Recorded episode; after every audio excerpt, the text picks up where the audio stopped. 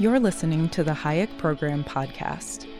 This podcast includes audio from lectures, interviews, and discussions from scholars and visitors of the F.A. Hayek Program for Advanced Study in Philosophy, Politics, and Economics at the Mercatus Center at George Mason University.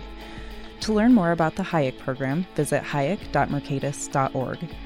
To learn about graduate student fellowship opportunities with the Mercatus Center at George Mason University for students at Mason as well as at universities across the globe, please visit students.mercatus.org. Okay, I'm Peter Boettke, uh, the director of the F.A. Hayek Program for Advanced Study in Philosophy, Politics, and Economics at George Mason University, uh, Mercatus Center. And I'm here uh, today on uh, Wednesday, May 3rd, 2017.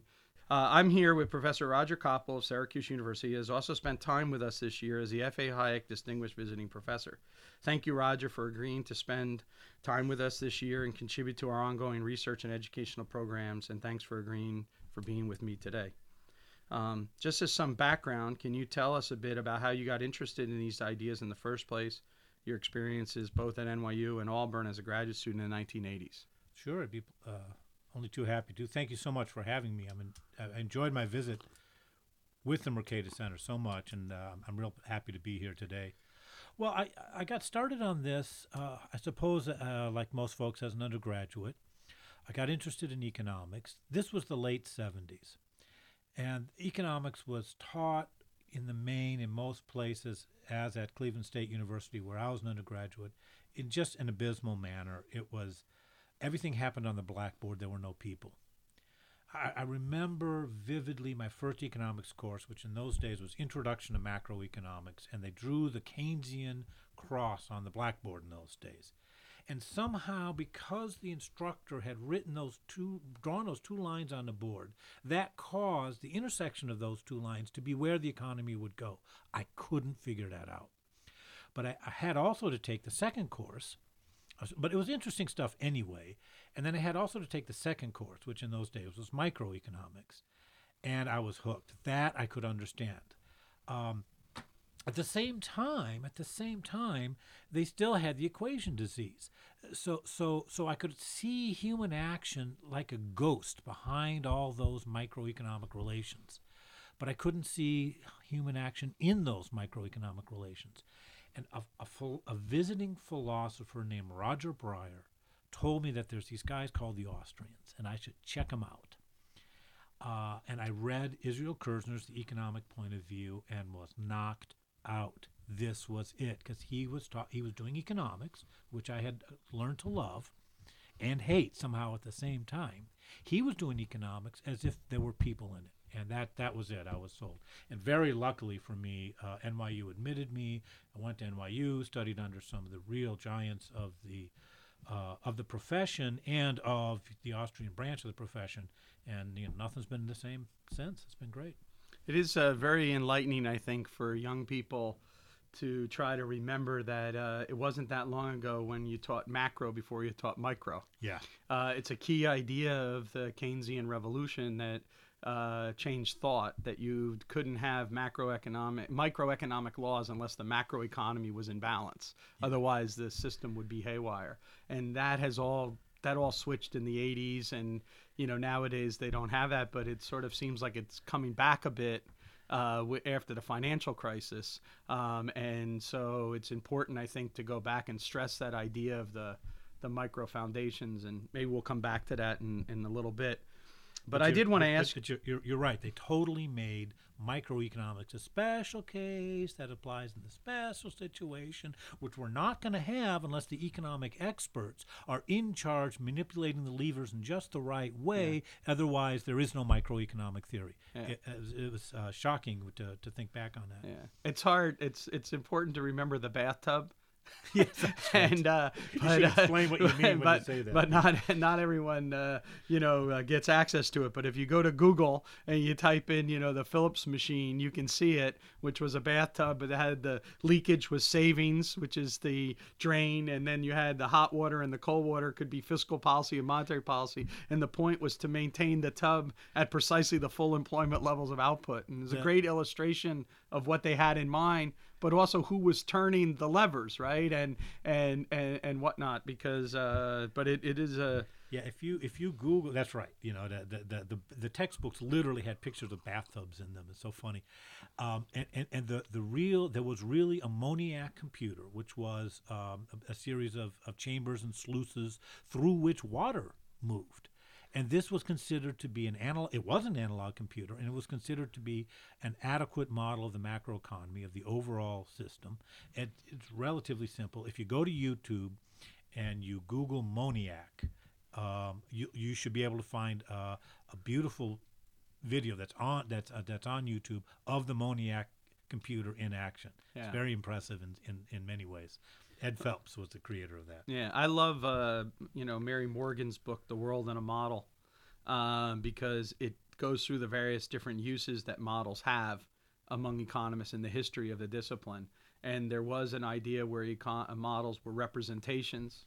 Uh, you know, they were built as machines. I mean, going back to some of your um, early work in history of economic ideas, there's you know a connection to the idea of the circular Asian of the system in the in the the um, uh, is that Turgot right I think or who is it that did the the blood stream or whatever and uh, Oh, oh, well, well. I mean that that's the physiocrats, Yeah. among whom um, Tur- Turgot was one of the early followers. Yeah. yeah so they have all that idea all right let's get back to your uh, NYU period because as you mentioned briefly in your education you had this fantastic opportunity not only to study with Israel Kirzner um, and I want to ask you some questions about that. But at NYU, you had the great opportunity to be introduced to the old world. Yeah. Uh, that is through Fritz Machlup and Ludwig Lachmann.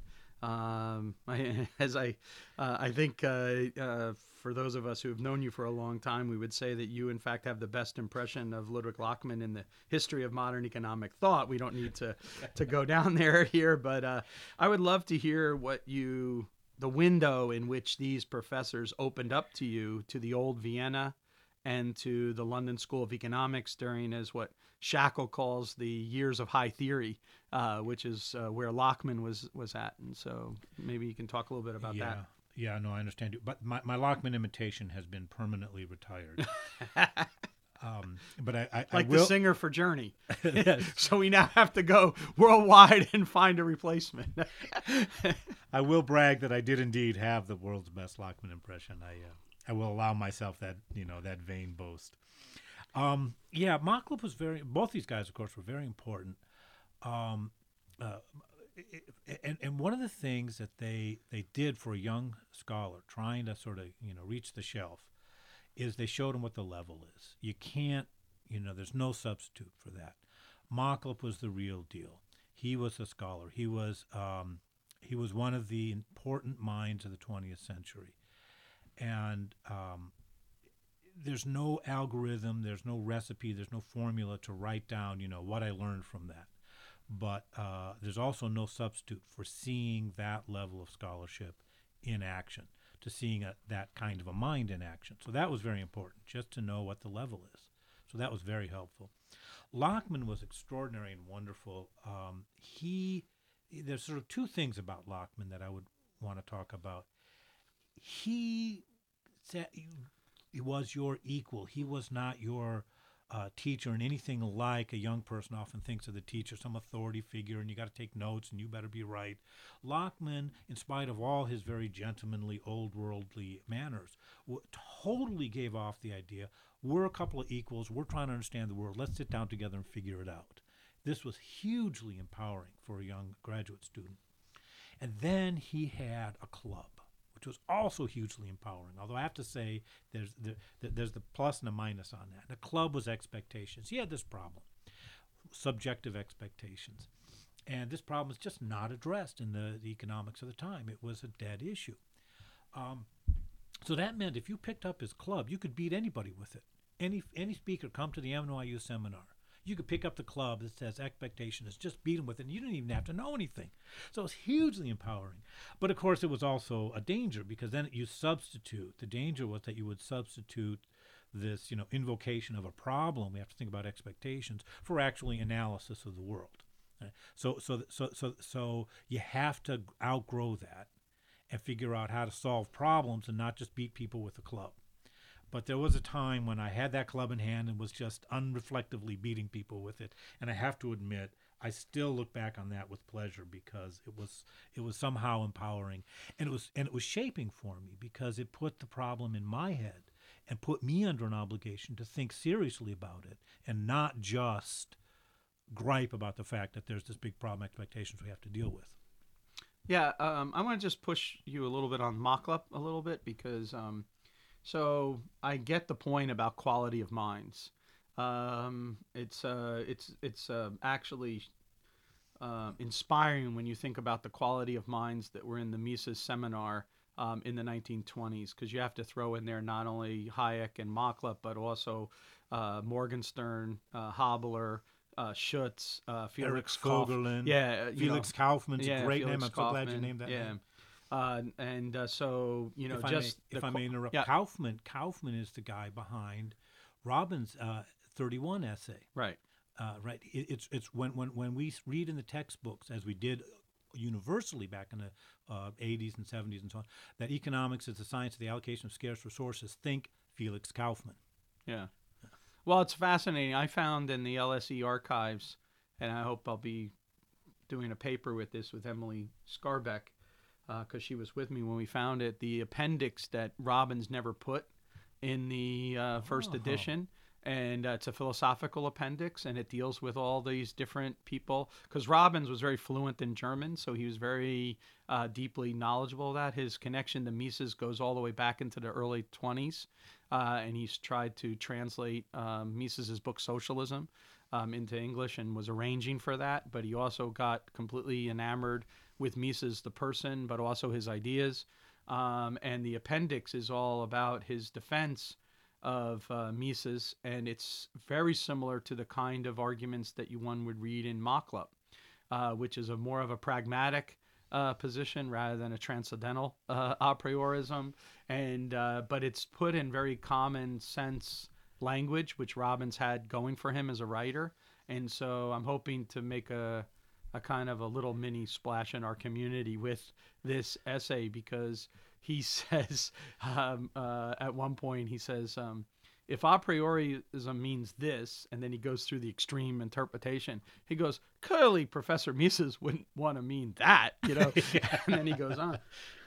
So it's it's a it's a very fascinating thing. But i wanted to ask you a little bit about Machlup and the behavioralist debate because one of your early essays with Richard Langlois uh, tries to straighten out the interpretation on Machlup in a very persuasive way. It changed the way I thought about these things because Machlup is often presented to economists as a defender of neoclassical economists and the as if.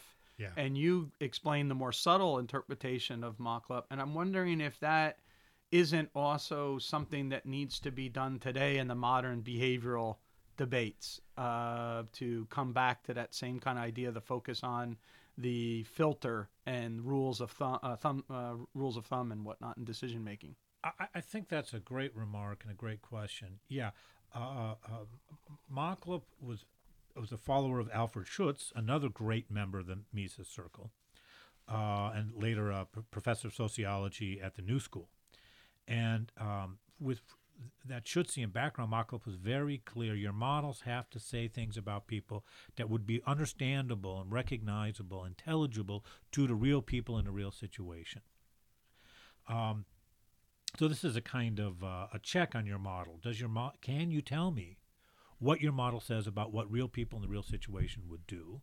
And once we've got, if it, if not, then your model is correspondingly incoherent. And, and, and, and if so, is it plausible? Is it intelligible? Would it be sensible to those people? So, so this is something missed in Machlup's defense of neoclassical economics. That's exactly right. Um, consider his, uh, you know, the so-called uh, Machlup-Lester debate, um, where he criticizes the use uh, made by um, two two scholars whose names I'm I'm forgetting the the um, uh, survey literature. Uh-huh. know, yeah. Yeah. Do, do so these guys went out and like you know, asked businessmen basically, Do you marginal cost price? do you marginal cost price? They said marginal what, right? Yeah. But and and so they said, well, see, we've we've totally falsified neoclassical economics. And Machlup made the point. Wait a minute, read read that read the even just the write up of this report. And what do you see? People saying things. Oh, we do a markup, but of course the markups will be tighter in periods of brisk demand and so on. He's saying, look, that's totally marginalism.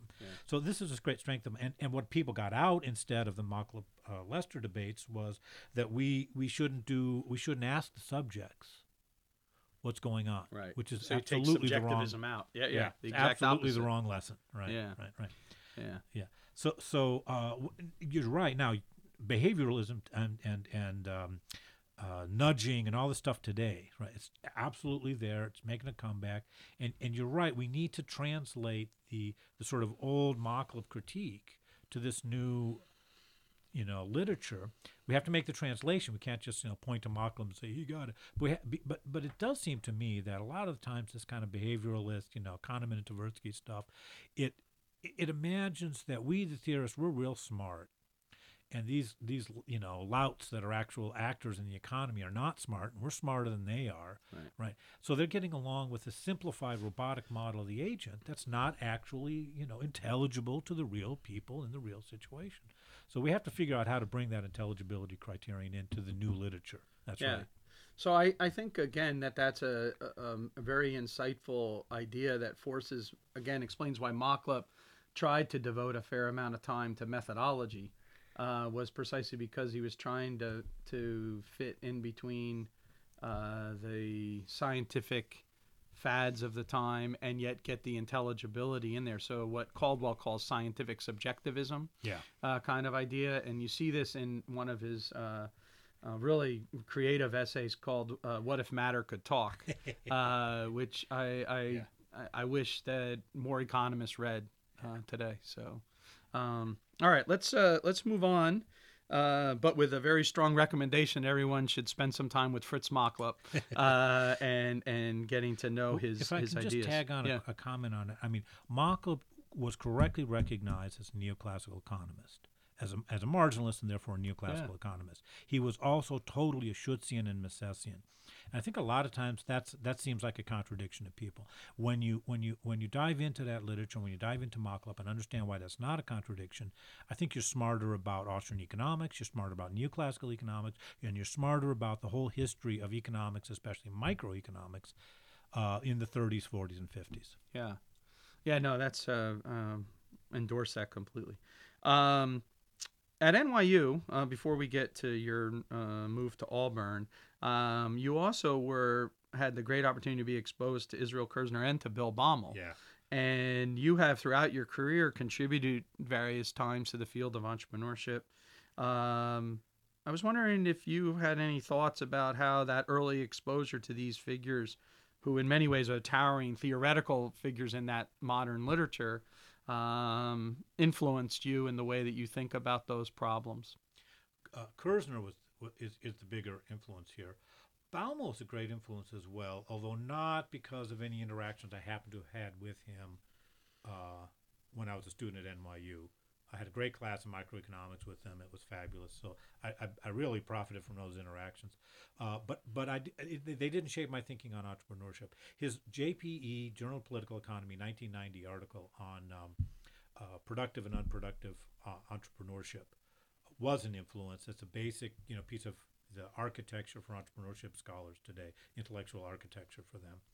Uh, so that's a huge contribution, and, and that influences all of us who work in the area. Um, Kirzner was hugely important, and it's it's really that same sort of human action point with Kirzner that we're talking about people, and what people do that robots do not do is they learn. Kirzner didn't have the sort of uh, framework uh, and couldn't have used in his time when he was younger the framework of algorithmic versus non-algorithmic choice. Um, but you can pretty much capture Kirzner, I think, with that distinction. Are you a robot? Are you engaged in algorithmic choice or not? And if not, what's what's the thing that's not an algorithm? The thing that's not an algorithm is learning. Yeah. Okay. And and then the, the sort of deep insight that Kirzner had is not just oh people learn, but that they that there is this tendency, and it is of course only a tendency, to learn what it is in our interest to learn. That's alertness. And you can also find the same alertness with the same label alertness in F.A. Hayek's The Sensory Order. Mm-hmm. Okay. So, so that's a big influence. I think that's not adequately appreciated among entrepreneurship scholars. There is still, I think, some tendency, although weaker than it used to be, for entrepreneurship scholars to want to get somehow the the correct recipe, the correct algorithm for how you have a successful business, something like that. Well, wait a minute. If, if that were a sensible goal, we wouldn't need managers and entrepreneurs. Right. We'd let the college professors program their computers and we'd run the system from there. But uh, Kirzner exactly is showing that that's that's impossible. That's a um, a, a, a fantasy of the of the sort of lowest order. Um, trouble with Kirzner in, in, in within entrepreneurship literature is that p- people read or pretend to have read his 1973 book, Competition and Entrepreneurship, um, without reading, you know, much else. Mhm. Sometimes without reading anything else, and even then they get it wrong. A- As you know, Pete, and as only a few people adequately appreciate, he's got a totally dynamic vision in the 73 book. But then he takes that sort of dynamic he takes that dynamic vision of, you know, the learning agent, of the alert entrepreneur discovering new ends means frameworks, and he embeds it within what was then the sort of standard static microeconomic Right. model. But why? Because he thinks that was such a swell model? No, to show the the orthodox microeconomists of the day that you can't explain equilibration, you can't explain in your own model how equilibrium is possible. You can't not invoke uh, the, the, the, the entrepreneur, the learning, changing uh, Homo agens or Homo agens, whichever way you pronounce it. Um, so then people look at that and they say, oh, he just had a simultaneous, no time, you know, and that's just a wrong interpretation. And if you read his 81 contribution to the Mises Centenary volume, he's really very clear and explicit about that.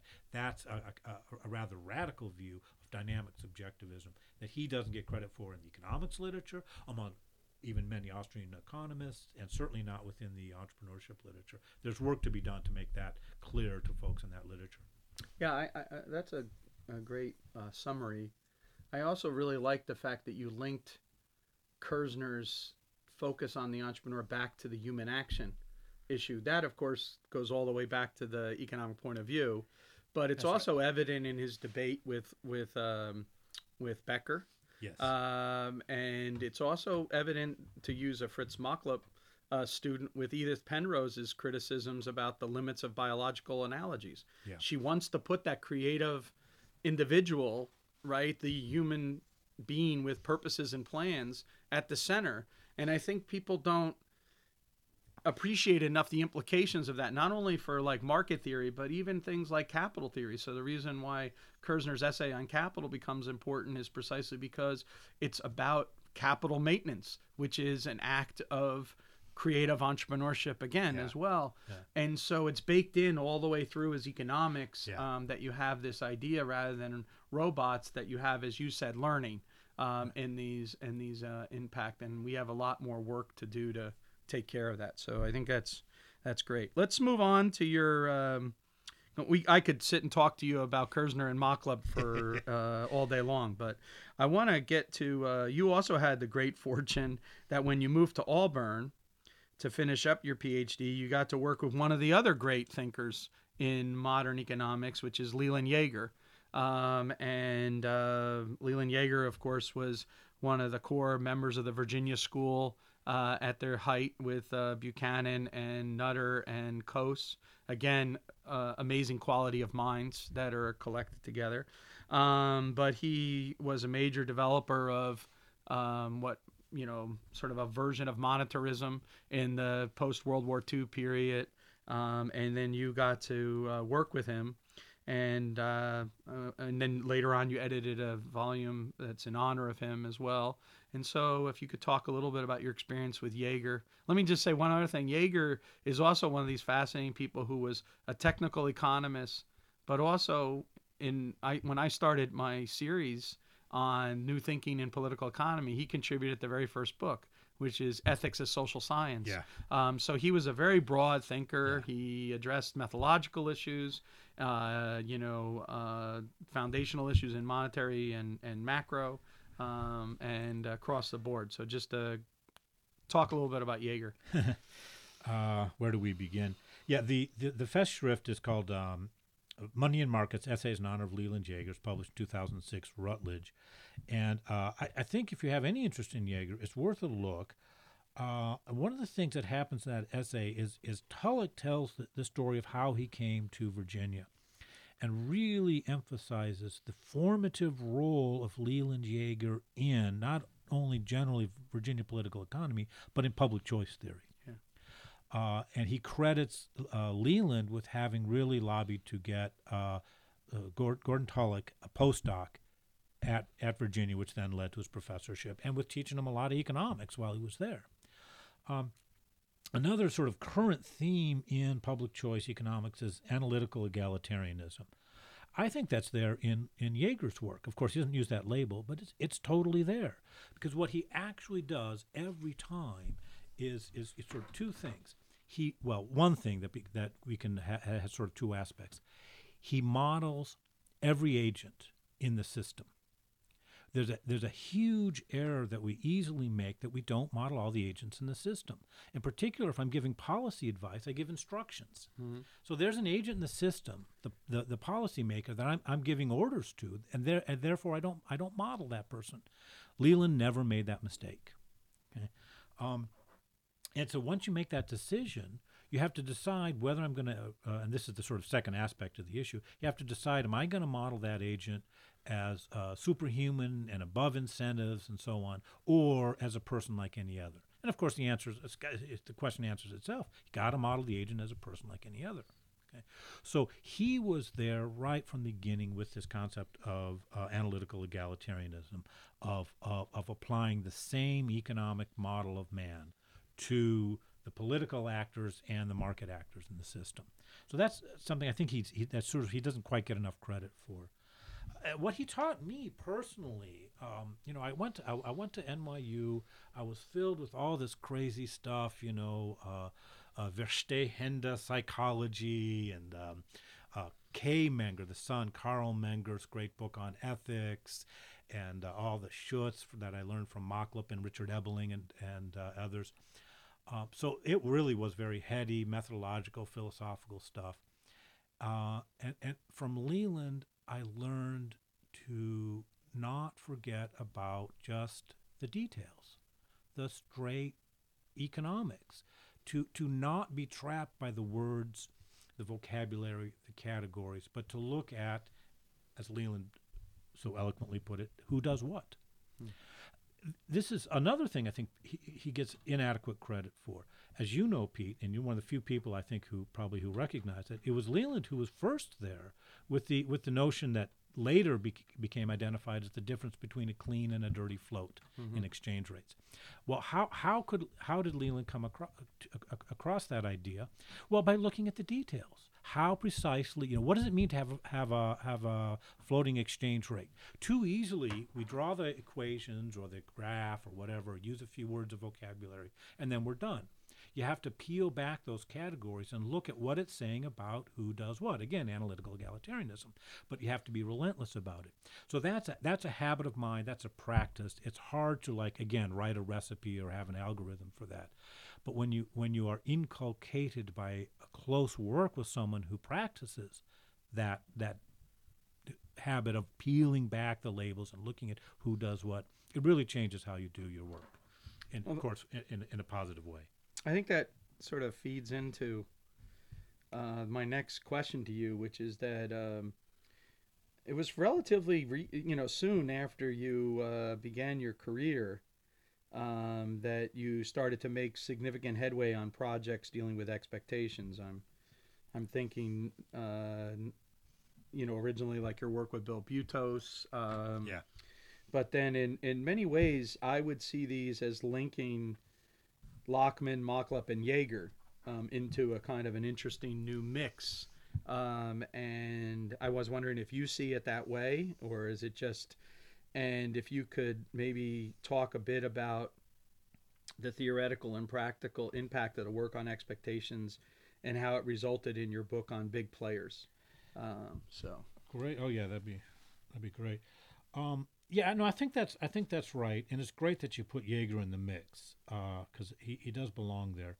the Well, I'm thinking originally your paper on Russia that you did with Yeager, which actually does invoke the big player model to study the expectations in, in, in an empirical way and to see the disturbing aspects of things, right? I mean, this is a is a kind of you always had a kind of an unusual take uh, on that because to some extent, um, you know, what the way I interpret that early work was you were demonstrating the um, the negative results, right?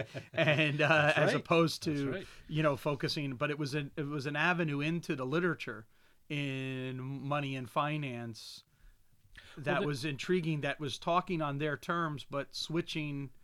Opening their eyes to this point eventually that I, I never saw it before that way, but it really does open their eyes to this analytical egalitarian or behavioral symmetry point. The reason why they're missing it is because they don't have behavioral symmetry. They have these, there are no big players in their world, Yeah. right? And so as a result, Or- you don't have them being able to disturb the system. But anyway, or, I'm or rather, or rather, we are the big players, right? Yeah, Right, that's that, the point. that yes, yeah, yeah, Right, that we that we that we put ourselves in the shoes of the big player, so we're not modeling the big player. right. We're just sort of, you know, somehow giving instructions or you know imagining ourselves, you know, to be somehow running the show. That you, you got it exactly right. It's that asymmetry of perspectives, that failure of analytical egalitarianism. Um, I think that's exactly right. Um, yeah. So late. So the first statement of the theory of big players was indeed the 1995 co-authored paper with Leland. Okay, that's right. So he had a formative role. Uh, and, and again, there's this just sort of you know the, the, the consistent analytical egalitarianism, the the consistent peeling away, you know, uh, attention to details. Details matter. Um, just you know, I had some ideas that were, you know, sort of head in the clouds, feet dangling off the ground kind of ideas that that were inspired by uh, especially Machlup. Um, how do you translate that into really um, a statement about the world that matters and a- an analysis of real of, real events? Without without Leland Yeager's guidance and help, I, I don't know that I could have made that translation. But we got there, and that's the '95 paper. So he was absolutely vital and formative in that. The, the problem, the general problem of expectations, comes again from Lachmann. Okay, he just put his finger on it way back in 1943, and and he, I, I have to, I sort of hate to say it, but he himself, Lachmann, I don't think made any real progress on that on the solution. The guy who gave me the solution was indeed Machlup, and it was another one of his great old papers. Why bother with methodology? So, so Machlup wrote this wonderful paper in 1936 about how methodology matters, and he was talking to economists, saying, "Look, in your models of the world, you're going to have these so-called ideal types, and some are going to be very anonymous, some are going to be non-anonymous. The anonymous ones is when you have you know many actors acting under a tight system constraint, and so there's just not a lot of scope for them to do something funny or different. We can be confident in the, in the outcome, uh, uh, you know, the actions they'll take. Well, that's that's the case when you just need. Uh, uh, an anonymous actor, not a lot of detail about the psychology and personality, no, nothing like that. Just a little attention to what the basic incentives and constraints are.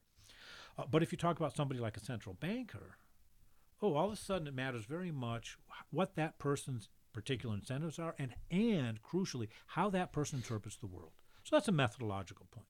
That's a methodological point about like what's theory and what's you know not theory. What's reliable theory and what's more speculative and conjectural. Um, the sudden insight I had uh, walking down the corridor, I'll, I'll tell you, in, in Thach Hall in Auburn University, from Leland Yeager's um, macroeconomics class to a lecture being given by Richard Langlois, was that we can take that Machlupian methodological framework about more and less anonymous ideal types and translate it into the problem of the economic actor. Because as as the rational expectations theorists correctly taught us, as as, as Muth correctly taught us, the, the economic actor is in essentially the same position as the economic theorist, trying to formulate a model of the world, and, and that's what expectations is really about. Well, okay, uh, uh, the, the rational expectations solution is not one attractive to me. The Machlupian solution is that there are ideal types of higher and lower levels of uh, anonymity. That for some of the actors in the system, we got to know how they interpret the world. For others, we don't have to have such a rich picture of how they interpret the world.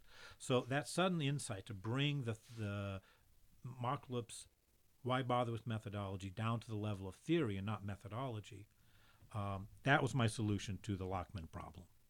Yeah, I um, that's that's fascinating. I, I think that um, you didn't talk about it, but um, I remember reading the paper with Butos, which I think is even earlier than '95, right? Correct. Um, oh, that's right. That's yeah. right. I did. And I I did can- neglect that the the paper with Butos on expectations does invoke big players. That's back in 1993. Yeah, and well, the big idea there, at least the way I interpreted in my postcard rendering, uh, right, was that uh, Keynesian policies can create a Keynesian world. Um, and uh, this goes back to the way in which the interaction effect between the sort of policy regime and the expectations of the agents within the regime and how they behave and the interaction among them.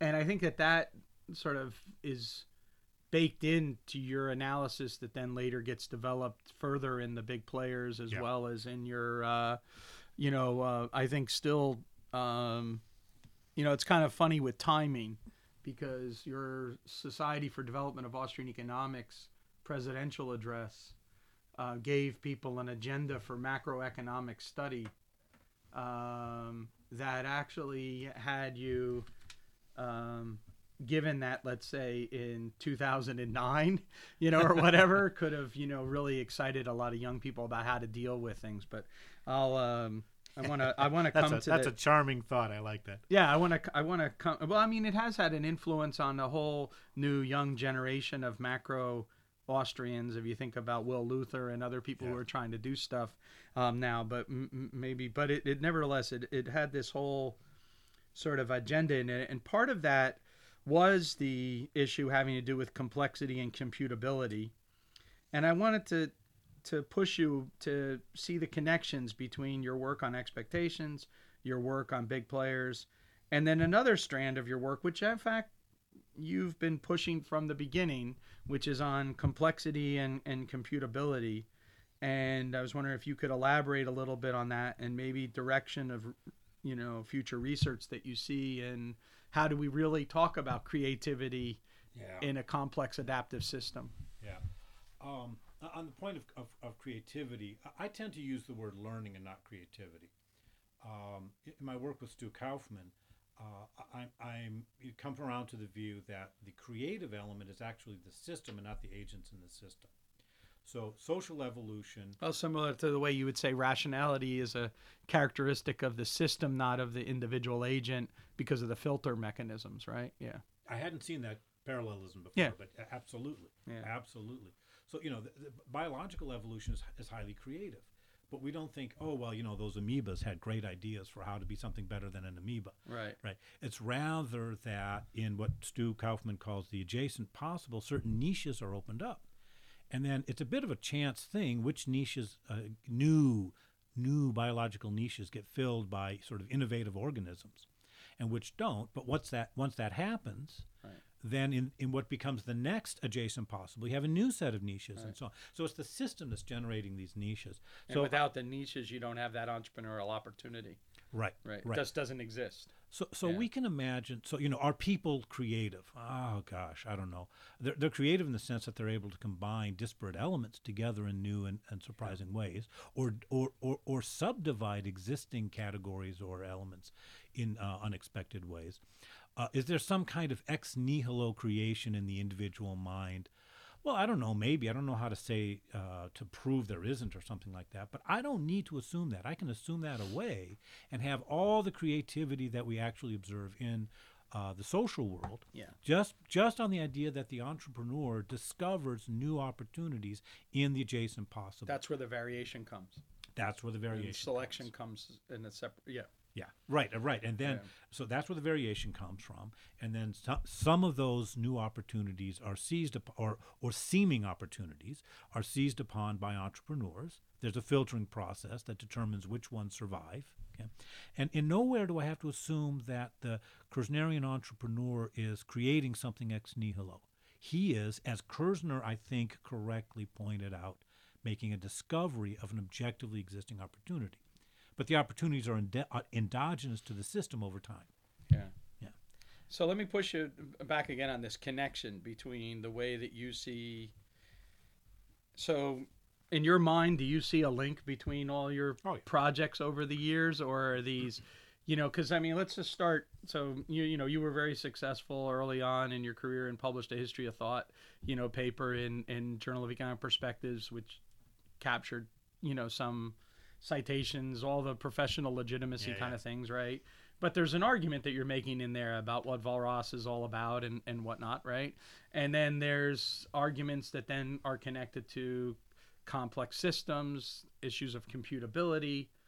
This relates also to big players. Part of the reason why you have this constraint uh, in the analytical egalitarianism is precisely because you're not willing to make the omniscient, benevolent point, which would in fact erase computability problems. That's right. right. You're building That's it, right. baking it in. That's so right. to me, I think there's like a big connection in the Oh, yeah. System or worldview. um, I think that's but, correct, yeah. But uh, yeah. So and and also like we're uh, like one of the things that you've done is that we're at George Mason. We have a very fortunate thing here in that we have one of the leading centers for uh, you know uh, um, complex adaptive or agent-based We have- models You've, with you- Rob Axtell. You've got and- Rob Axtell, uh, who was a student of Herbert Simon. Yeah. And sure knows his com- complexity. Right, and he, you know, he he with Josh Epstein wrote the sort of main Sugar book State about the book, building yeah. building artificial societies from the bottom up, and we have the Center for Social Complexity, and many of our students that you've interacted with exist in both of these worlds, uh, kind of ideas. So I was hoping that maybe you could address future research and impact, but then how is it that rather than that research being just um, social complexity, that it's cop right. How is that not just complexity theory? How is it somehow how is Koppl? Well, I mean, uh, partly I just you know part of my interest in complexity and computability is is autonomous. I I was uh, an econ math double major in uh, as an undergraduate. And read with at the time rather dim understanding the famous paper 1931 Kurt Gödel, which got the whole computability idea going. Uh, so I just sort of always knew that was there and important. But then it comes up again with, with Hayek in a big way. So uh, one of the things that happens is is people get into complexity theory. They realize it's important, and by that normally the idea is it's this so-called Santa Fe complexity. Okay, complexity theory associated with Santa Fe Institute, one of whose original promoters was a guy named Kenneth Arrow. This is a very important uh, point in understanding how these pieces all fit together. I think. Um, yeah, but what happens? Pe- people people get into Santa Fe complexity, and then and and and, and, often, uh, perhaps typically, the idea is this complexity theory is going to give me a fancier slide rule, you know, a, a, a better computational power to um, uh, control the system. I think that's the perspective of an important complexity theorist in the Santa Fe tradition, John Holland. Yeah. But if you if you if you recognize the link to Hayek and recognize that Hayek was a complexity theory, as as as Barkley Rosser does explicitly in his um, Journal of Economic Perspective survey on complexity theory, uh, now you're in trouble because Hayek drew the limits of knowledge implications out from complexity theory, and I've seen people travel that road and become much more sort of um, uh, Austrian in their whole framework because they they couldn't turn away from the Hayekian implications once they engaged Hayek from the complexity point of view. Yeah. It's very powerful stuff. So there's all of that. Uh, there's also this. Let me push a little bit on Oh, this yeah. because uh, this probably goes back also to your NYU experience.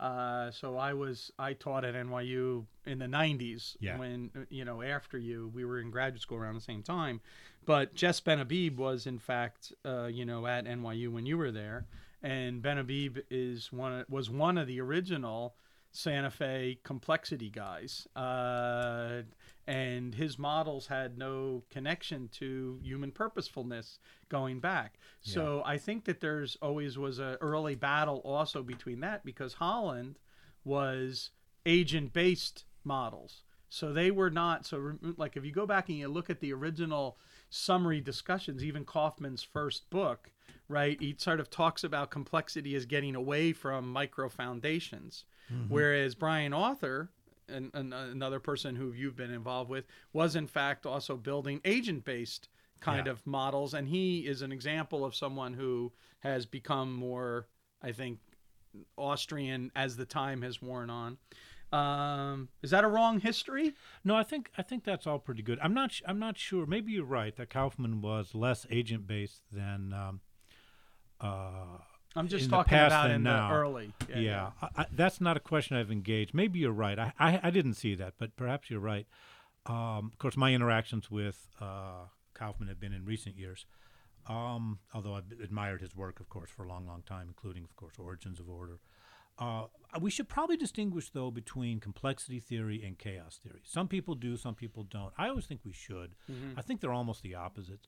Um, there's a whole question of the so-called decidability of these things from a kind of computability perspective, and it has been proven that that chaos is not decidable, which means there's no characterization of the sort of equation system that's going to let you find know if it'll exhibit chaotic behavior uh, ex ante. You just have to let the system you would put unwind and find Benavides out earlier stuff more in the chaos and, tradition. and, and, and Benhabib's in the chaos tradition, uh, which I, I think kind of petered out. It, it looked like it was a cool tool, but then it, it didn't seem to take us anywhere.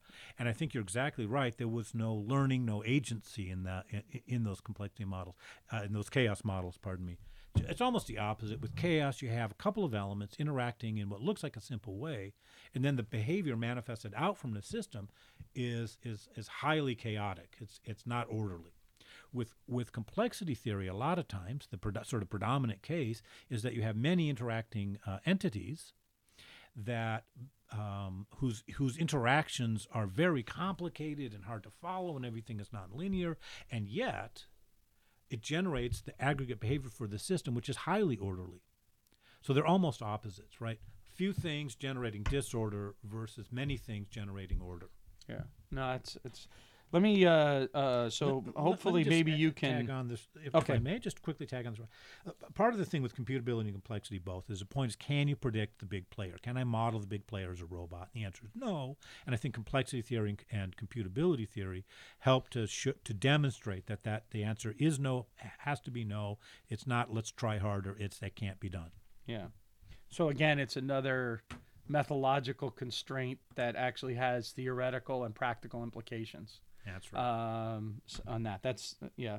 Uh, so let's bring it back down to like actual applied economics again. Um, uh, though I hope you'll talk maybe about at some point. You know, feel free to talk about this future direction of research and your interaction with some of the people here um, that you've had the chance to interact with, and what kind of maybe shape dissertations and stuff could take in that. So. But uh, I want to ask you about the uh, the financial crisis. So after the financial crisis, I mentioned already your um, SDA E presidential address, um, which uh, tried to create uh, have a macroeconomics based on bounded rationality, um, expectations, um, rule following. rule following, yeah, institutions, institutions, yeah, Yeah. and these kind of ideas. But um, so we get hit with the financial crisis, and um, you write a, a, in my opinion, a wonderful monograph um, entitled "From Crisis to Confidence." I hope we can provide a PDF of it online for people to read. It's a IEA monograph, um, but in that, one of the reasons why I um, found that so fascinating is that, in my opinion, you provide this creative and wonderful synthesis between the monetarism of Fisher, Irving Fisher, and the explanation of the Great Depression as a debt deflation disease, um, and the Austrian business cycle theory, which often are presented in contrast with one another. But when I, I was a, a student of Hans Sennholz uh, as a uh, as an undergraduate, and he's as um, strongly committed Misesian Austrian as you could find, and he had this tremendous impact on me. Um, and uh, I had to memorize his stages of the Great Depression. He he wrote a little monograph on the Great Depression, actually before Rothbard's America's Great Depression, that circulated around a lot of people and uh, whatnot. And and of course, Rothbard's book became the classic for the new generation of Austrians. And in Rothbard's story, he wants to contrast, just like in Sennholz, monetarism, Keynesianism, and then Austrianism. And so, but when you look at the history, um, I always thought the Austrians were talking about a different period of time. So they're talking about the 20s.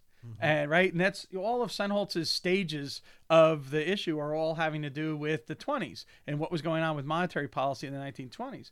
Fisher and then later, you know, Milton Friedman, they're talking about 30, you know, 1 to 33. So it's a different period of time. No one in the Austrian camp you know, Rothbard uh, uh, eventually would try to address some of these things. But in the normal Austrian story, you get the credit expansion in the 1920s. But then what you have is, as you know, the way Sennholz would talk about it, right, is that you get this trigger point where either the central banker has to continue to try to inflate and risk hyperinflation, or they have to slow down, which then generates these other things. And the way that I always like the way that, you, well, the way that I really like what you did in this book was you show that the uh, basically this uh, you know dollar disease and this debt disease are like interacted with one another in this creative synthesis. And and they come from somewhere. yeah.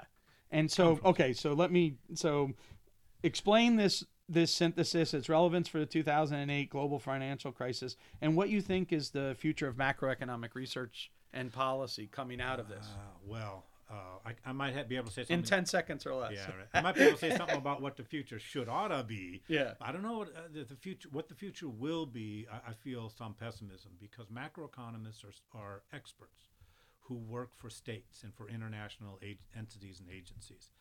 Um, so so they have a vested interest in the existing DSGE framework. I thought that the DSGE framework was really going to lose ground. It has not so much. DSGE stands for Dynamic Stochastic General Equilibrium. So it's the sort of standard, um, if you wish, you may say neoclassical macroeconomic model. Right. Um, but I think I think I think it is up to people who don't want to be president of the World Bank to to keep alive a macroeconomic understanding that um, that doesn't support being an expert, but does support understanding the causes of these periodic crises and how they may be pre- prevented. So, so Fisher has this great story, and it's a story about confidence and about the collapse of confidence. And he makes the point that the it, it, that you need that the thing that really causes harm is when the debt disease and the dollar disease come together. Okay? I think he's right about that. When you have an over-leveraged economy that that starts to experience that sort of snowballing of, of failures, which which induces collapse or further collapse, as the case may be, in the money supply. Yeah, that's very destructive. That's that that gets you what Hayek would later would uh, eventually call the secondary depression. So I think that's hugely important. But if you read Fisher's 1933 essay laying out uh, this debt deflation theory uh, of crises, it's, it's not quite clear where the gloom comes from that gets it all going, where the uh, lack lack of confidence, you know, why why confidence fails, um, or why the economy is over leveraged in the first place. Now, it can just happen sort of organically, uh, you know, technological change that's nothing to do with state policy or anything like that may, may induce some sort of over optimism. We, we remember the tech boom. Now, I think that has to do not only with over optimism, but also with monetary policy. But still, the tech boom had a big component of just optimism about the new technologies that were happening in those days. So I think that can happen, but it doesn't give us the Great Depression or the Great Recession. It doesn't give us uh, crises of the magnitude that that we're talking about when we're talking about macroeconomic policy. So the Austrian theory tells us uh, an important recurrent scenario that does give us a cause for the for the debt, debt deflation crises that Fisher explained, which is, of course, you know the the monetary expansion driving the market interest rates below their so-called natural or Wicksellian levels. Um, so it's like we're filling in the mes- mi- missing original causes for Fisher that he doesn't that he's weak on the micro foundations the micro foundations. Yeah.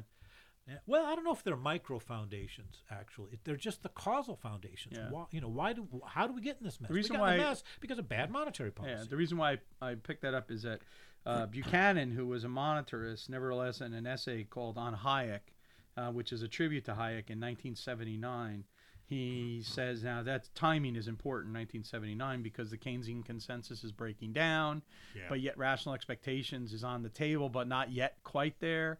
Uh, we also still have uh, Lucas's original islands model, which is a price theoretic, and Buchanan puts his his uh, finger on a key issue. He says Hayek is the only theory of the cycle that warrants the name an economic theory. And the reason is is because it is a price theoretic story. Yeah. And so somehow the pattern of prices gave the wrong signals off that then manifest themselves eventually in the uh, in the Fisher story. I I, I um it's a, it's to me it's a it's a kind of an interesting debate. Also, you were at Auburn, and so Roger Garrison is a very important figure also in your education. And uh, you know he had his little debate with Friedman about the plucking model, Yes. uh, which again Friedman doesn't have like you know what, what how Garrison put this is that the the uh, the data that Friedman is picking up is the trail of the Austrian theory, Yeah. you know. So the right and so,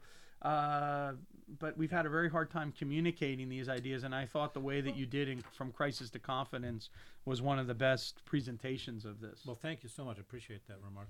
Yeah, I, I think there's one of the reasons that Austrians have had trouble c- communicating this idea is that we're somehow trying to say, oh, those bad old monetarists, and that's been a terrible error. So, and that's kind of implicit uh, or maybe explicit in your questions. I agree with that hugely. Uh, and now we have really an opportunity because we have guys to name just one name, like uh, William White, who are taking explicitly an interest in Mises and Hayek, the Austrian business cycle theory.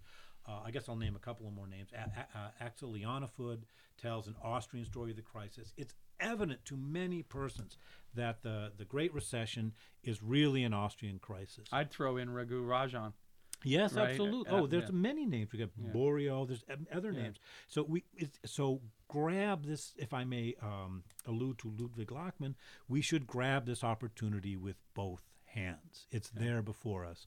We need to do a better job of it. Some people are in the Austrian tradition working on exactly this point, uh, and invoking exactly this literature. We need more of that. We need to grab this uh, opportunity quite aggressively. Yeah, I, I think it's uh, it's important. I think I think uh, and when the history of Austrian economics in the 20th century gets written, um, we might look back on that period when Buchanan's talking about in the late 70s as a missed opportunity with Lucas as well. Yeah. Um, but then again, you had real business cycle theory, which shifted away from again human agency and representative agent models and stuff. But you know, we could we could go off in a wrong direction on that. So let me let me go back to my back to- questions here, um, which is uh, the uh, well. One thing I I would say is that I think that the characteristic that has always intrigued or in, excited us we didn't go to graduate school together but we met when we were both in graduate school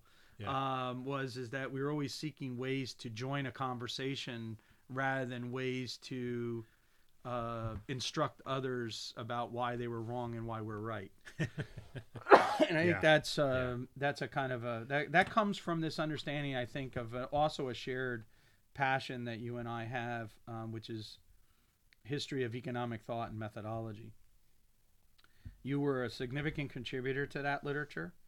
Um, like myself, we started our career half doing our other stuff and half doing that.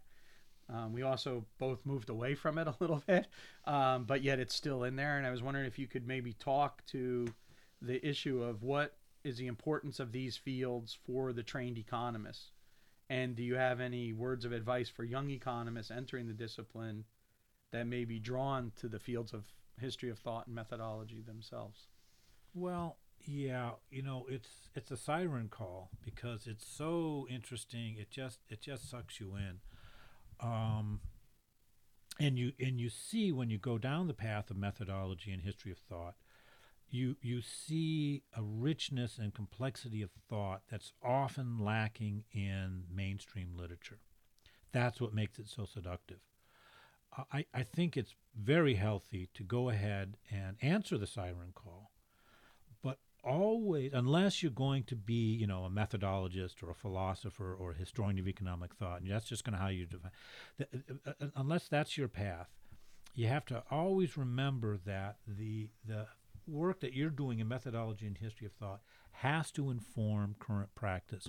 So you, you've got to keep absolutely forward in your mind. Okay, so what?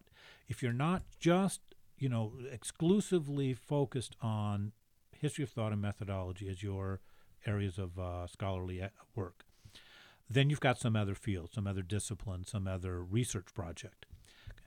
At every moment, how does you know the, what I'm doing in history of thought and methodology inform in some substantive way my other research project? Not how does it show that I'm great and the other people are you know not so great, but how does it actually change your practice? How what does it imply for how you address the mainstream in your chosen field? Yeah, that's great. I think that um, so I mean either an argument an article had a great influence on me or it became a justification uh, for that which is an article by kenneth boulding called after samuelson who needs smith. Oh yes. And what boulding argues in there is that we all do because smith still speaks to us. He's part of our extended present. And so the idea was history of thought as a part of contemporary theoretical construction. And I think again, you know, if you go back to your From Crisis to Confidence monograph, the idea of revisiting the missing element in Irving Fisher's very powerful story and then filling that in with another, you know, missing chapter in the history of thought. But to do what? To create this synthesis, which now maybe we can think about going forward, is a perfect example of that. But unless you go and read you know what Fisher is actually telling the story, the richness in his story, you miss this element in it, right? And so I think that that has been true with your own work, having to do with equilibrium theorizing, mm-hmm. uh, expectations, uh, and even uh, you mentioned before Gödel's theorem and stuff. Yeah. Uh, it's interesting you mentioned that when I was uh, starting graduate school. Um, um, I, I, think uh, maybe you might have read this book as well, or, or maybe not, but there was a professor at NYU named Morris Kline. and oh, uh, he's a, a, professor at Courant Institute, and he wrote a book called The Loss of Certainty. Oh and yes, it's about I remember the, that now. It's yeah, about yeah. the beauty of mathematics, actually, but what happens with the evolution of mathematics. And when I was in graduate school, um, you know, I was very influenced by Austrian economics, so you know, the idea of studying, you know, formal modeling wasn't at the top of my, you know, uh, priorities but I was but I had someone very wise who had gone through the process before me say to me, "Read this loss of certainty book." And I read it, and then all of a sudden I started to get amazed by the aesthetics of ah, mathematics and and the discipline, and then I kind of was able to like juggle that in my head between the two. And I kind of think of your, you know, you're fascinated by these problems of computability precisely because you're you know um, it's a very practical issue no doubt like you said at the end it puts stop gaps on some of our exercises of flights of fancy but it also is the beauty of the structure of the argument and there's something about economics and mathematics that has that mm-hmm. that mm-hmm. Um, i've always felt like you felt that way too. I've never had that conversation with you, but yeah. that there's something beautiful about this. Oh yeah, oh yeah, and and, and there, there, there's also somehow you, you kind of making me realize more explicitly than maybe I have in the past. There's something somehow the same here between sort of computability stuff and then the analytical egalitarian stuff, because there's the, in both this problem of self-reference.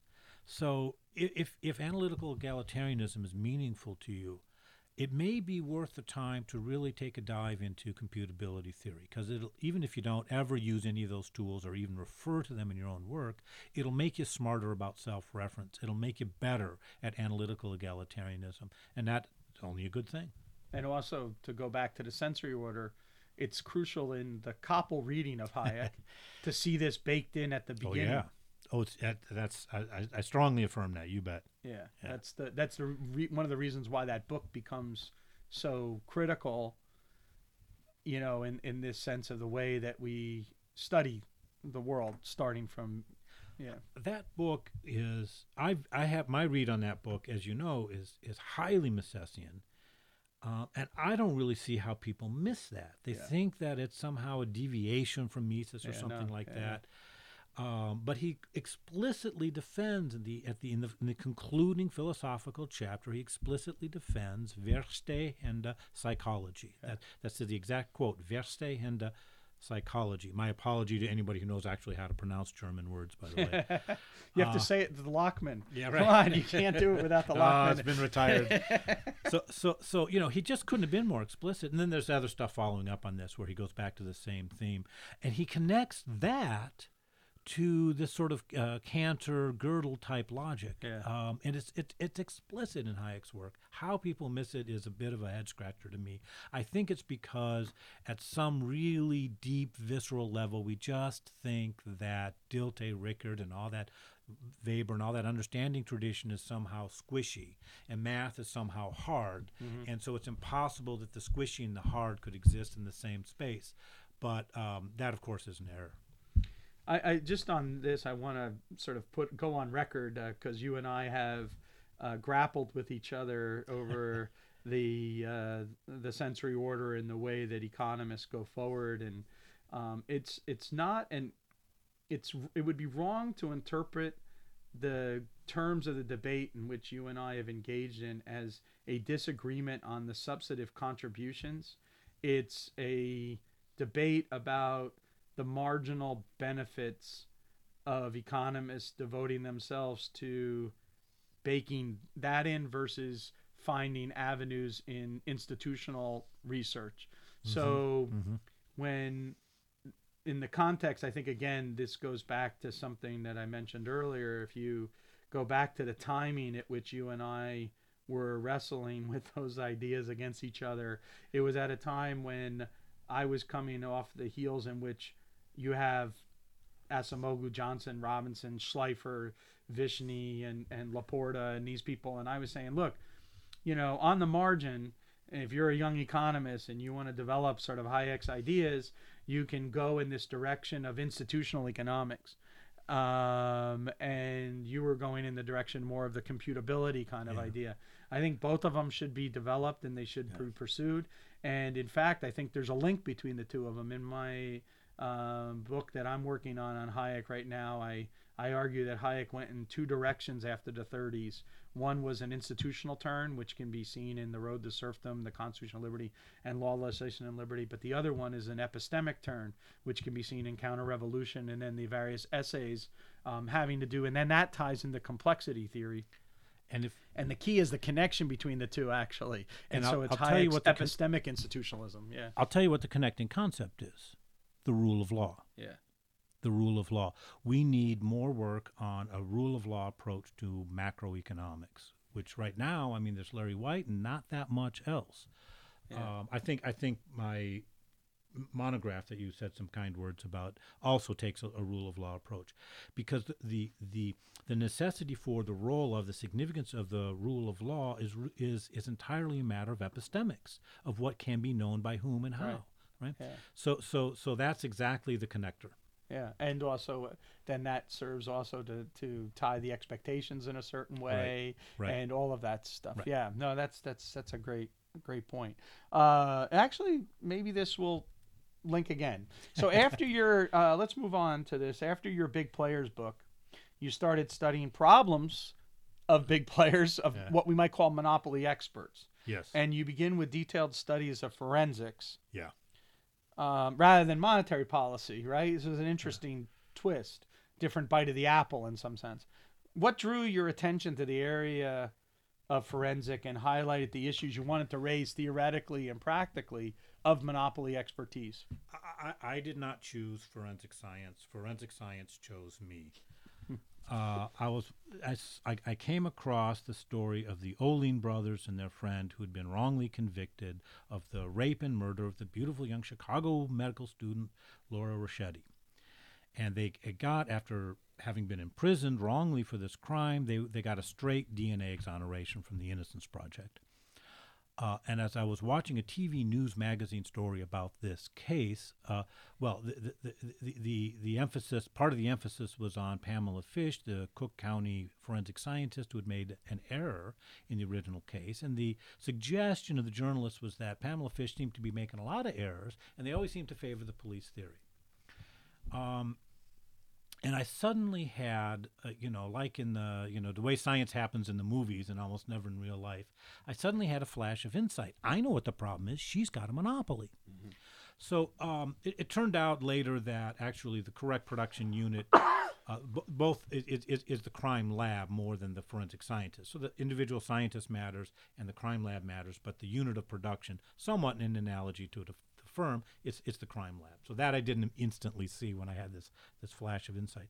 But it, it just wouldn't leave me alone that we had a problem here that – people who favor a kind of market approach to understanding society may not probably be paying that much attention to. Um, but it's a real problem and it needs attention and it needs a solution from somebody who's got that kind of a perspective. So I had a sabbatical year coming up, and fortunately, it was a full year sabbatical. And I did a dive into forensic science, discovered that there are indeed far more errors in forensic science than you would at first imagine. That it's a big problem, not a small problem, and that there that at the center of this big problem is monopoly. So that that's kind of how it happened. And then the surprise was that it led to a general theory of experts, which links right back to all the original stuff about big players and everything, which is all about, to use Machlup's words, the production and distribution of knowledge in society. Uh, um, so you have a new book coming out called Expert Failure. Um, it builds on all of this work, uh, but also goes in different, more varied directions. So it's not just about forensic science. Um, it, yeah. it, it, goes further than that. Um, you know, tell us a little bit about the book and what you hope to establish with it, and uh, encourage other people to pick up on the loose ends uh, to go further with it. Yeah, I feel I, I do feel like the book um, kind of provides a context for new work that can go in in all directions. I mean, I really think it's an enabling thing. I, I hope that's not just some sort of self delusion on my part. Uh, the core of the book is is epistemic. Is, is is a vision of how knowledge is produced and distributed in society. Everybody, everybody, everybody invokes Hayek's great 37 article, Economics and Knowledge, and they are not wrong. But how often is that invocation rather banal. Oh, knowledge is dispersed. Different people know different things. But to really understand why that's not a banal insight, but a deep insight, why that is transformative of social science, is not so easy. So, one of the things I do in the book is try to really um, uncover what Hayek's theory of dispersed knowledge really is and, sh- and how we should really understand it and why it is uh, deep and not trivial. Um, and I think that just drives everything else. I think that's that's essential to Austrian economics. Without you know, without dispersed knowledge, there is no Austrian economics. Um, so I, I, hope that it, you know my treatment of knowledge in that book will provide a context for, for other work on really any problem uh, in social science that you might be looking at. Um, and this one of the surprises for me in this book was before Hayek there was Mandeville. Hayek has a beautiful essay, Dr. Bernard Mandeville, where he celebrates Mandeville to the hilt, doesn't make the point that Mandeville was was there with dispersed knowledge bef- and in a more radical form, I believe, than Hayek gives us before Hayek. I don't think he was cheating or fibbing or anything. I think he learned it from, from Mandeville without knowing that he'd learned it from Mandeville. And then in 1937, when he's in the middle of the socialist calculation debate, up that Mandevillian vision bubbles. And he writes it down in 1937 and thinks, I invented this. I think that's what happened. In any event, I think Mandeville is better than even Hayek on dispersed knowledge. So that's kind of the epistemic foundations. That's why I think it's a book that may uh, speak to anybody gr- grappling with social issues. Um, we have a problem of experts. Uh, the administrative state is sort of under attack today. Well, rightly so, I think, because that's the rule of experts. Um, so I, I, wanted to tackle this problem to understand what an expert is. Nobody has defined uh, expert properly, in my view. Everybody defines expert as a by his exp- by their expertise. Right? But the trouble is, we each occupy a different spot in the division of labor. Therefore, each of us has a different spot in the division of knowledge. So each of us has expertise. So everybody's an expert. But if everybody's an expert, nobody's an expert. In an economic theory of experts, an expert is someone paid for their opinion. so it's a contractual role not um, something about what you know and don't know. And that turns out to open up a, whole category of economic models that is distinct from principal agent models or asymmetric information models. Okay, And I try to sort of lay that out, pursue that, and show that it has implications in the book. Another thing, if I may be allowed to carry on just another minute, another thing I do in the book, right in the book, I was confronted with the fact that nobody's defined the literature on experts. There, and there's a huge literature on experts. There's a huge literature on experts in science and technology studies. There's a there's a good literature on experts in uh, economics. These guys don't know each other. They don't talk to each other. They don't cite each other. They don't read each other. Um, and, and and and you know, uh, and not only in those two areas. So um, it, it, philosophy, of course, being uh, an obvious additional area, philosophy of science, and so on. So there's this big problem of experts a lot of people are talking about it. There's been no definition of the literature. I, I like to think that in my volume, I've sort of defined the contours of that literature, a little bit mapped the territory. Yeah. Um, I want to go back to a, a, a, statement that you meant earlier about Machlup. Um, and uh, so you you said that Machlup uh, showed you the shelf. Yeah. Right? Uh, how high you had to go how on the shelf to do that. Shelf? That's right. I think that's important because um, in a um, there wasn't that many individuals when we were growing up that had reached the right shelf. So they there were some mm-hmm. are the the masters of the old ages, right? But the next generation that had first the first generation of American Austrians mm-hmm. uh, was more content with uh, playing, let's say, a different game. Yeah. That, right. Which, um, and in fact, any signal of success in the traditional game, which is I think one of the reasons why Machlup was discredited, not discredited, but discounted, disparaged. I Dispar- you know, because he's a he's a president of the American Economic Association. He's the editor of the American Economic Review. You know, he teaches at Princeton and whatnot. He must have sold out, yeah. you know, to the yeah. old cause or whatever. Um, but that, you know, one of the things that was really great when you and I were first coming into this was we started to have a new generation of demonstration effects meaning that Larry White could publish Free Banking in Britain with Cambridge. Uh, that Larry could get articles in the American Economic Review, that Rizzo could get articles in the Journal of Law and Economics, and and, yeah. and O'Driscoll in the Journal of Political Economy, Garrison in the AER, and other places as well uh, Lavoie, uh, who we didn't mention earlier. But did you overlap with Lavoie at, at NYU? I was a student with Don Lavoie at NYU. Yeah. Yes. We yeah. had no classes together. He was ahead of me, but yeah, I am proud to say we were students yeah, together. So he was finishing up probably yeah. his dissertation when you were starting. That's right. But again, you know, Don, you know, doing that. And I think one of the things that's fascinating about your this current line of work is that there's an aspect of what you're doing which has also generated displacement demonstration effect your work on epistemology, social epistemology, was in the top journal in the field, right? Yeah. And and so yeah. that all of a sudden says, hey, you could work on these Hayekian ideas and place them in the top journals in the field. In fact, those top journals are begging, you know, for that kind of insight. And you know, this book is coming out with Cambridge, which is one of the top three probably academic publishers. Um, your your work has also uh, received awards. Uh, yeah. that are not given just not by Austrian our awards, right? Yeah, right by other things. And uh, I'm wondering if you feel that these kind of ideas are, in fact, becoming more accepted within.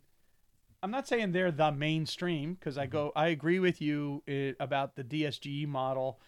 You know, everyone predicted the downfall of macroeconomics. We're beating our chests. We're begging before the queen. We're going up to Congress yeah. and saying sorry, and then nothing changes, right. right, in the way we do things. Right.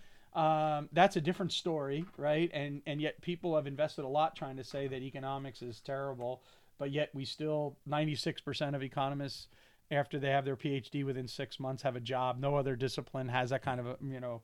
Um, but there is a kind of idea where you're part of a conversation that an earlier generation might not have ever imagined they could be part of. And I wanted you to. Do you think that's true, or do you think that there's something missing in that story? Well, I mean, are, are you playing the long game or the short game? Um, there is now an opportunity to get in the conversation. The conversation isn't going to get turned on its head in the next five years.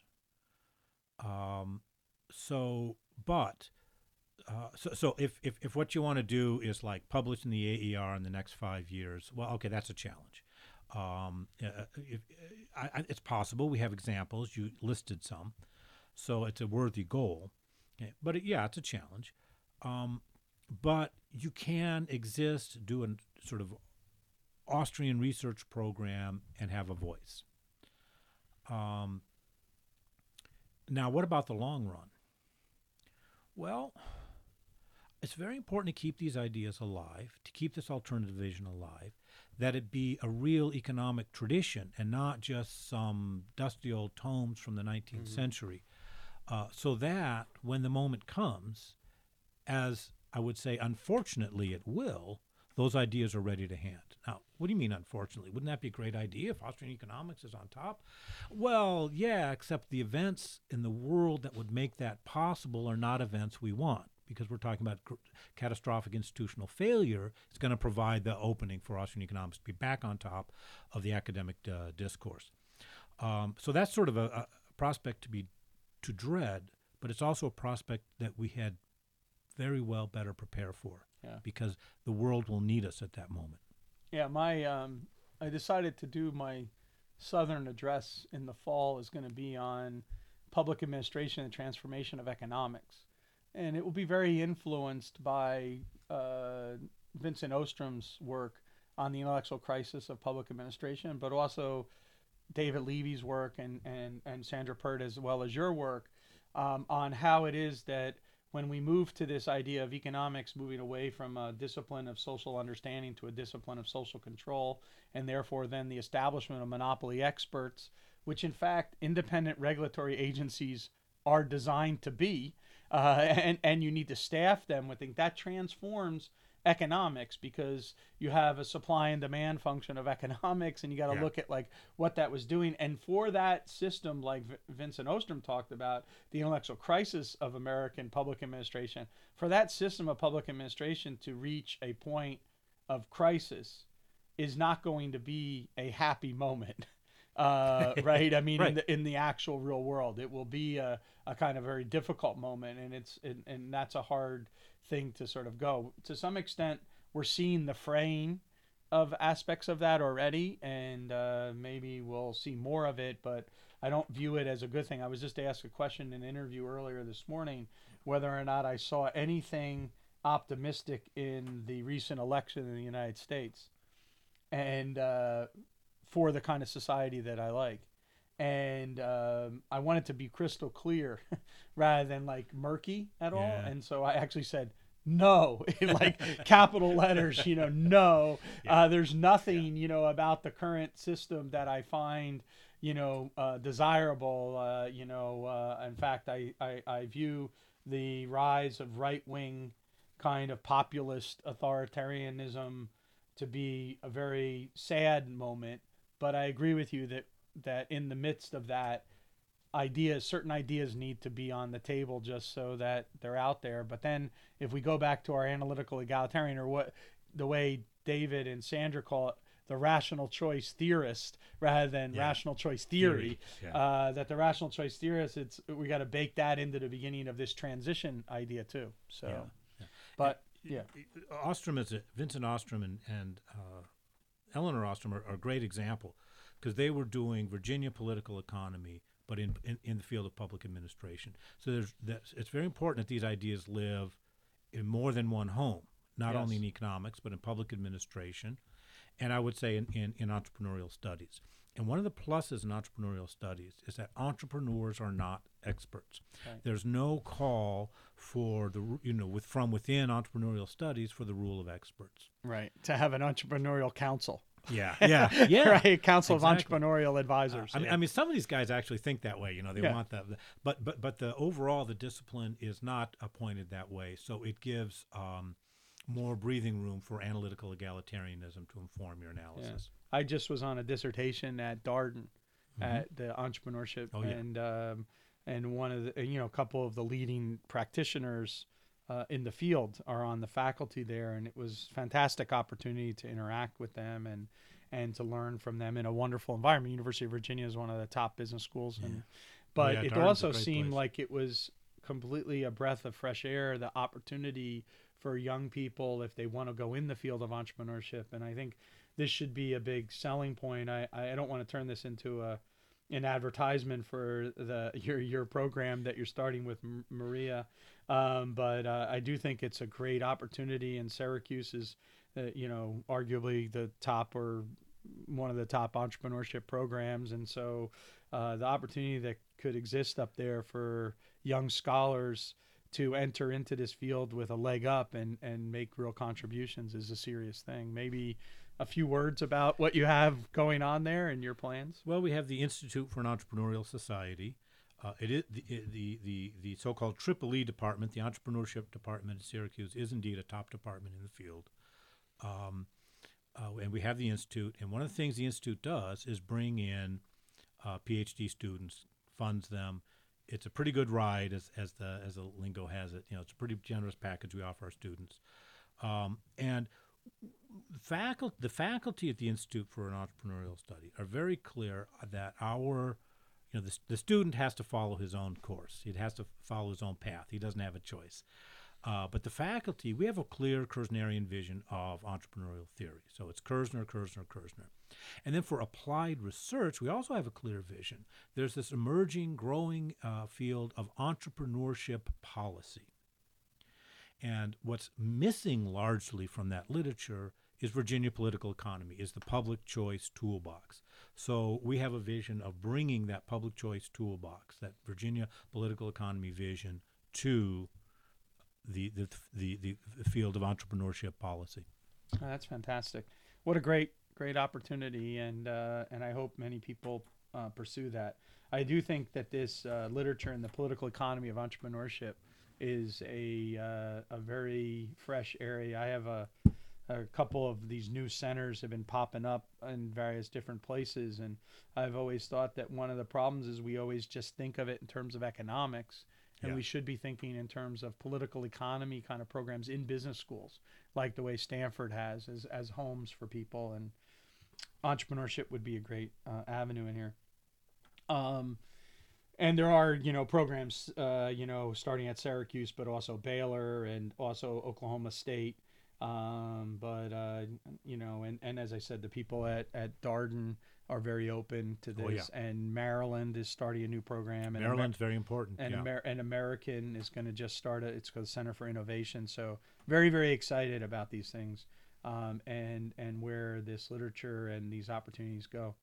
Uh, before we go, um, I was uh, I was hoping I could ask you maybe your reflections on our program. uh, you've uh, you spent time here this year in the Hayek program, and you've had the opportunity to visit with many of our graduate students and participate in various discussion groups and seminars. And I was wondering if you had any thoughts to share with us about what we might be doing right, what we should strive to do better as we go forward, and just general um, impressions of how we're uh, developing our program here. Uh, it- Pete, if you're looking to me to criticize what's going on with the Mercatus Center, you've, you're barking up the wrong tree. Uh, it's it's a great place. Uh, it's really a, a wonderful place to be. If you, you know, if you get the opportunity to visit, as I have this year, grab it. Um, what do you have? I mean, it's a beautiful physical facility, and you have very important names around. And what you have is a community of scholars, starting from highly established, very important senior scholars to sort of associate professor type and assistant down to PhD students and master students. All so you have sort of all the levels there of people uh, inquiring in, a, in, in in sort of complementary but distinct research programs and perspectives, interested in ideas. I mean, you walk. You know, through uh, the the students have their carrels, and you see all these books stacked up, you know, and little tags coming out of the books, you know, and it's it's fabulous. This is a place of ideas. This is a place where ideas are exciting, and this is a place where people work hard on exciting ideas. It's just a great place to be. I love it. Okay, well, thank you very much, Roger, and uh, it's been amazing to have you here this year, and I'm uh, looking forward to more uh, collaborations and the great success and follow-ups to your work on expert failures and uh, what your next project is. Thank you so much. Thank you for listening to the Hayek Program podcast. To learn more about the research, scholars, and work of the Hayek Program, visit hayek.mercatus.org. For more information about graduate student fellowship opportunities for students at Mason as well as at universities across the globe, please visit students.mercatus.org. We hope you recommend students to our programs or consider applying yourself.